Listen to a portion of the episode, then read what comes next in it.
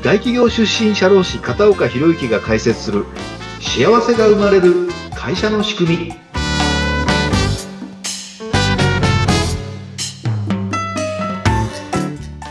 はい皆さんこんにちは。社会保険労務士の片岡博之です。はいそしてインタビュアーの水野由紀です。片岡さん今回もよろしくお願いします。よろしくお願いしますさて、第7回目となりました。はい、片岡さん、今回はどんなお話をいただけますか？はい。前回までにですね、中小企業の採用のステップ、採用の成功戦略についてお話をしたんですけれども、その採用にはですね、いくつかのフェーズがあると申し上げたんですね。一番大事なのがコンセプトで、その次に広報者集団形成、情報提供、選考、入社動機形成っていうのはステップを踏んで、あの、進んでいくんですけども、はい、あの、前回までにコンセプトについて話をしたんですが、今日はちょっともう少しね、深掘りをして、そのコンセプトについてお話をさせていただきたいなと思います。はい。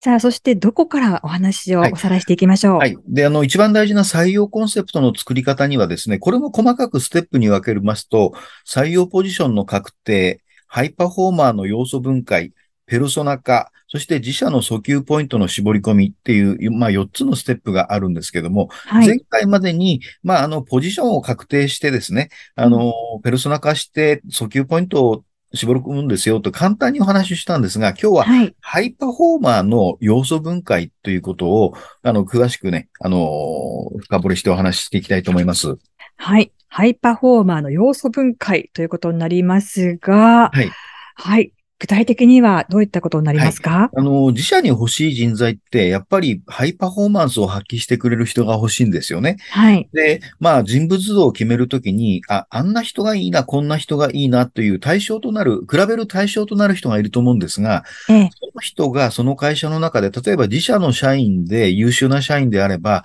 その方の行動とか成果の分析をして、その人と比較してどういう能力があるんだろうねっていうことを、うんあの、くくり出して、その中から共通項で、あ、こういう要素を持ってる人がいいんだっていうふうに絞り込んでいく、そのステップなんですね。うん、はい。そうすると、まずは自社にどんな人がいるかっていうことを、採用担当の方たちが把握しないといけないですよね。まあ、把握しないというよりは、もう社内でできる人って目立つじゃないですか。はい。ね、あの、把握ししてなくても、あの人できてるよね。まあ、例えば、営業成績をね、あの、発表するとか、まあ、発表しないまでも、もうダントツで営業がうまくいってるとか、うん、あの、業務の、あの、処理が正確だとか、そういう人って誰もが知ってますよね。ええ。で、あるいは自社にそういう人がいなかったとしても、あの、まあ、取引先であるとか、関係している企業にもそんな感じの人って知ってる人いるじゃないですか。はい。で、その人の仕事ぶりを見て、どんな、あの、仕事なのか、どんな行動なのかっていうことをよく観察するんですね。うん、で、その要素を分解するには、まずスキルがね、当社に合ってるのかっていう大きな、あの、くくりと、あとはカルチャー、文化ですよね。会社の方針、考え方、風土に合ってる考え方なのか、もう本当にね、ハイパフォーマーを、あの、パフォーマンス発揮できてる営業成績抜群の人でも、人のことを考えると自分だけ良けばいいんだっていうにずっと突き進んじゃう人なんて中にいるじゃないですか。うん、でいやいや、当社はもっとみんなでチームワークを持ってね、あのー、仕事を進めるんだよっていう風土なのに、そういう人が入ってきたら、輪が乱れるじゃないですか。はい、なので、スキルだけではなくって、企業文化、カルチャーに合うかどうかっていう二つの局面から分解していかなきゃいけないんですね。はい。そして、あの、ハイパーパフォーマーの要素を分解するときに、例えば、はい、まあ、あの、ある一つの仕事をとって、うん、あのまあ、あのー、これはもうハイパフォーマーもローパフォーマーも同じぐらいの、あの、結果が出せる項目。これは外した方がいいんですね。うん、誰でも同じことができるんで、うん、そんなもん比較の対象にならないので、はい。でも、あの、要素がまた別にありまして、その要素で、ハイパフォーマーは高いけども、ローパフォーマーは低いぞっていうものがあれば、それは明らかにハイパフォーマーが違うものを持ってるってことなので、そこは抽出するんですね。で、その要素を分解したときに、あの、採用時の時に絶対に必要な要素なのか、あるいは後からつく能力なのか、うん、要素なのか、ということに分けてまた考えるんですね。うん。なんか絶対この、えー、要素が欲しいと思っても、今すぐっていうことばっかり考えてはいけないっていうことですね。そうなんですね。えで、自社に必要な要素かどうか、能力かってことはまず大事な話なんですね。あの、はい、今欲しいか、後から能力ついてもいいけども、自社の社員としては欲しい能力かってことをまず考えます。で、それが次に変わりにくい要素なのか変わりやすい要素なのか、要は育てればなんとかなるのか、今はちょっとね、うん、コミュニケーション下手だけども、うん、慣れていけばだんだん人とのコミュニケーション取りになっていくよとかね、そんな感じで、まず絶対変わらないのか、育成すればなんとかなるのかに選びます。はい。はい。で、まあ、その中で、また育成できる能力かどうかで採用で実践し、あの、まあ、重視する。それがね、あの、やっぱり採用で重視すべきなのかどうかっていうのと、直接重視はしないけれども、まあ、後から、あので、できればいいよねっていう能力。うん。うん、で、その前にですね、自社に必要な能力かどうか見てる中で、採用基準にすべきじゃない能力っていうのも中にはあるんですよね。はい。顔なんかどうです？全然いらないじゃないですか。確かにそうですよね。ね。顔がいい方が、まあ、それは見た目はいいですけど、えー、仕事には全然関係ないじゃないですか。ええー、なんていうのはね、そのそぎ落としていくなんて形で、うんうん、で、またあの、ハイパフォーマーの要素分解、今度はまた細かく言うと3つぐらいに分類できまして、変わりやすいものと、はい、変わるんだけども変わりにくいもの、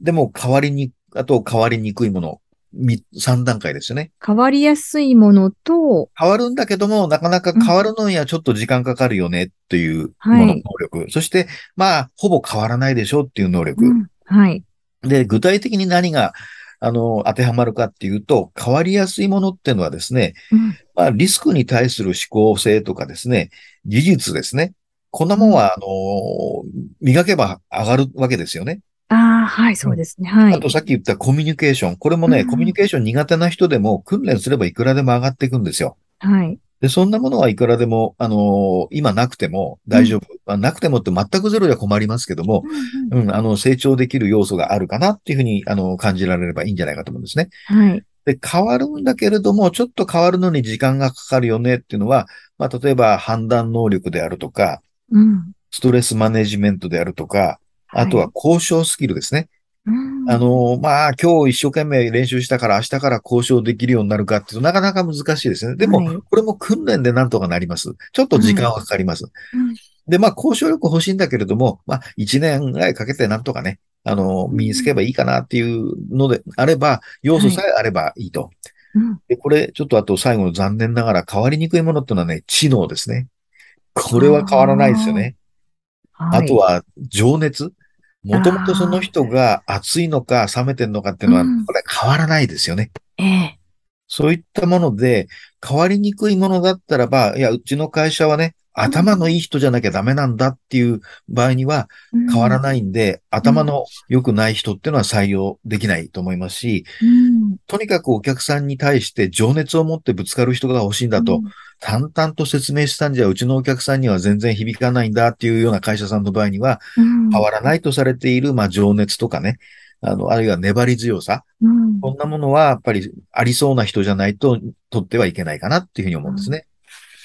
そうです。そうなってくると、同じその会社の中でも、ポジションによって必要な能力というのはやはり違ってくると思うので、はい、今回じゃあどういう人材を、はい、あの採用するのかっていう、まずそのコンセプトを決めて、はい、でそこに、じゃあここを重視しようっていう、こう順番をつけていかないとなかなかこう、ピンポイントで採用していくっていうのは難しいですよね。そういうことですね。で、まあ、あの、まあ、前回までにも申し上げた通り、中小企業が全部の能力を兼ね備えている人を採用できるなんてことはありえませんので、うん、まあ、絶対に外せない能力は分類したときにどれなのかっていうのを決めて、うん、で、変わりやすい能力とか、あるいは変わる、あの、時間がかかるけど変わるという能力を、まあ、あの、持ってるような人を、まあ、化ける人材って言ってもいいんでしょうか。今は大したことないけども、うん、3年後には相当化けるぞ、この人はって思えるような人を、はい、あの、見るんですけども、その見方っていうのは現在の能力を高い人を取るんではなくて、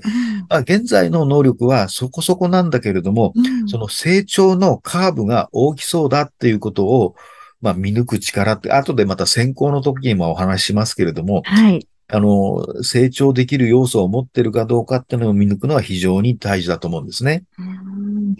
なかなかそこを見るというところに、はい。こうね、現場でいろんなことに追われていると、即戦力っていうことの方が頭にいってしまいがちなんですが、すね、やはりこの成長カーブを見る。で、その時にも変わりやすいところと、はい、まあ、ちょっと変わるのに時間がかかるけれども、ここを育成していこうっていう、まあ、愛情のようなところも少し必要になってくるわけですね。はい、だから人物像をあの決めていくっていうのは、うん、あの、幹部だけじゃなくて、実際に現場で働いてる人たちの意見も聞きながらね、うん、あの、いろいろ論議をして、あ、こういう人物像だよねっていうのは、そんな感じで決めていくのが、あの、寛容かなというふうに思うんですね。はい。で、まあ、中小企業向きと大企業向きと、まあ、いろいろあるんですけども、年数が経てば経つほど、まあ、あの、普通のその、比例のような曲、あの、直線ですね。右肩上がりでどんどんどんどん上がっていくような人は、あんまり中小企業には向かないかなとなぜならば、やっぱりある局面で急に方向転換をしたり、ここで大きく成長するぞっていう時に、あの、その成長スピードがなだらかであっては、まあ最初の能力高いんだけども、その成長の速度がなだらかな人じゃ、あんまり、あの会社にとって有益な仕事をしてくれるチャンスはないわけですよね。ところが、入社の時には、もう能力は低そうなんだけれども、ぐぐっと、あの、曲線のようなあの、まあ、なんて言いましょう、グラフでいくとね、右肩上がりなんかのカーブして急にグッと上がるような人、うん、あるポイントで急に目覚めたよみたいな人が、そういうあの能力を持ってる人を見抜くっていうのが大事で、で、その意味では、あの、他者との、まあ、比較というか競争の中で、その時に能力の高い人、低い人っているじゃないですか。はい。あの、能力の高い人が取れなかったから負けかっていうと、決してそうじゃないんですよね。今の能力はそんなに高くないんだけれども、うん、3年後にその今能力の高い人を大きく追い越そうであろうという、そういう可能性を秘めてる人の方が絶対に欲しい人材だと思うんですね。うんでもそこを見抜いていくっていうのはかなりなかなか大変ですね。それをね、中小企業の採用担当者、ね、あるいは社長なのか、うん、あの自治部長なのかわかりませんけど、で、その中でポイント、見抜くポイントっていうのはいくつかありますので、それはまあ次回以降でね、はい、お話をするのと、はい、まあそれはやっぱり我々プロにお任せいただいて、うん、あの、こういうところを見るんですよ、みたいなところをアドバイスさせていただくことも十分可能かと思います。はい。今回はですね、この中小企業採用のコンセプトについてのおさらいということでお話を伺ってきましたが、はい、また次回につながるお話もたくさん出てきました。はい。選考の時のね、ポイントなんかもお聞きできるということで、また次回もぜひ楽しみにお聞きいただければと思います。はい。さて、片岡さん、えー、片岡さんは、えー、ホームページなどもございましたよね。はい。